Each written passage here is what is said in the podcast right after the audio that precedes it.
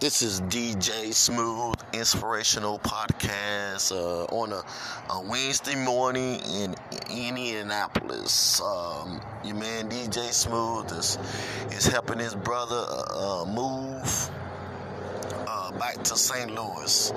On a Wednesday morning, I decided to spend my time with uh, my brother Don Salas and help him out and get him going on this trip to St. Louis. Uh, this is what I do, uh, being close to the family.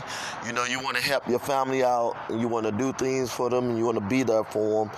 So I want to call this my inspirational outreach to my family and, and help my brother move. Uh, this time in my life, I'm, I'm in Indianapolis, uh, July the 29th and I'm helping him uh, transitional move.